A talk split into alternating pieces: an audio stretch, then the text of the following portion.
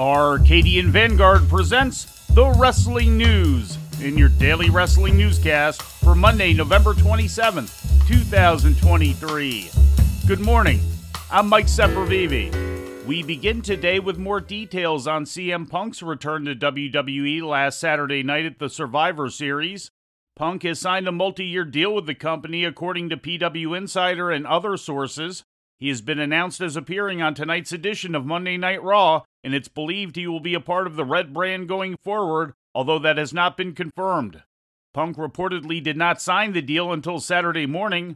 Dave Meltzer of the Wrestling Observer newsletter reported that the decision to bring back Punk was made by WWE CEO Nick Khan with the blessing of Chief Content Officer Paul Levesque. Vince McMahon was reportedly not involved in the decision.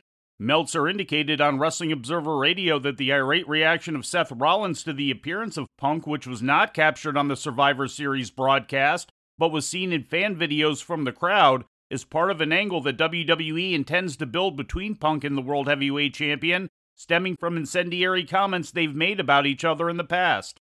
WWE came to Peoria, Illinois last night for a holiday tour house show at the Civic Center. During the show, Seth Rollins cut a promo which seemed to support Meltzer's assertion as he addressed CM Punk's return. I'm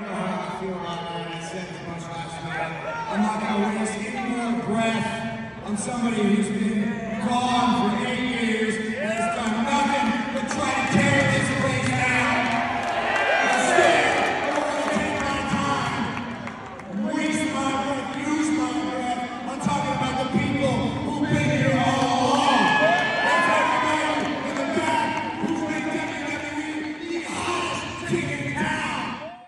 Also, during the show, Drew McIntyre cut a promo in which he addressed storming out of the ring at the conclusion of the men's War Game match at Survivor Series, which seemed to indicate that his reaction was also part of an angle. Watching the show, you know why.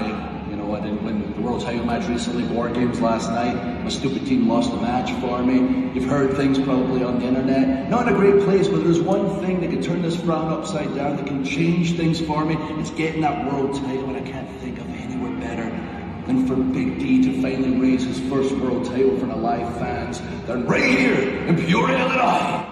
There had been speculation on social media that McIntyre had left the arena last Saturday night legitimately angry either due to an injury or due to the unannounced arrival of CM Punk. During the Peoria show, McIntyre came up short in his bid to win the world title as Seth Rollins won his triple threat main event against him and Shinsuke Nakamura. Also on the show, Cody Rhodes defeated The Miz in their seventh house show encounter within the past month. Iyo Sky retained the WWE Women's Championship in a triple threat against Charlotte Flair and Bianca Belair. In other results, Becky Lynch beat Zoey Stark, Bobby Lashley and the Street Profits beat Dragon Lee in the LWO, and in a rematch from Raw, Grayson Waller and Austin Theory lost to Kevin Owens and LA Knight. New Japan Pro Wrestling presented day six of the World Tag League yesterday in Koriyama, Japan. Coming out victorious in Block B matches were the team of Yota Tsuji and Zandokan Jr., Taichi and Yuya Uemura, Bishamon, and Alex Zayne and Lance Archer. Taichi and Uemura and Zayne and Archer lead Block B with six points each. Day six of the World Tag League is scheduled for tomorrow in Nagoya, Japan. The tournament is set to conclude on December 10th with Day 16 in Mashiki, Japan. All Japan Pro Wrestling also presented day six of both their Real World Tag League and their Junior Battle of Glory yesterday at the Shonan Fujisawa City Market. Winning teams on Sunday included Yukio Sakaguchi and Hideki Okatani, Cyrus and Ryan Davidson, Katsuhiko Nakajima and Hokuto Omori, and Suwama and Hideki Suzuki. Nakajima and Omori currently lead the standings with 10 points. In the Battle of Glory Junior Heavyweight Singles Tournament, Winners on Sunday were Fuminori Abe and Hikaru Sato, while two other bouts were wrestled to 10 minute draws. Fuminori Abe sits atop the standings with seven points. Both tournaments resume on Wednesday in Tokyo. And before we leave you today, we'd like to remind you that however you consume your content, you can find the wrestling news 24 hours a day and 7 days a week across social media.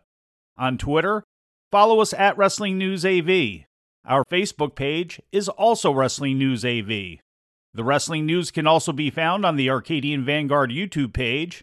And for those who utilize Amazon Echo devices, just tell Alexa to play the Wrestling News podcast.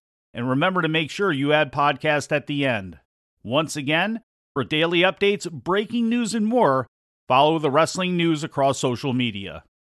And that's the news for today. If anything happens, we will be here to tell you about it. No clickbait, no paywall, just the wrestling news.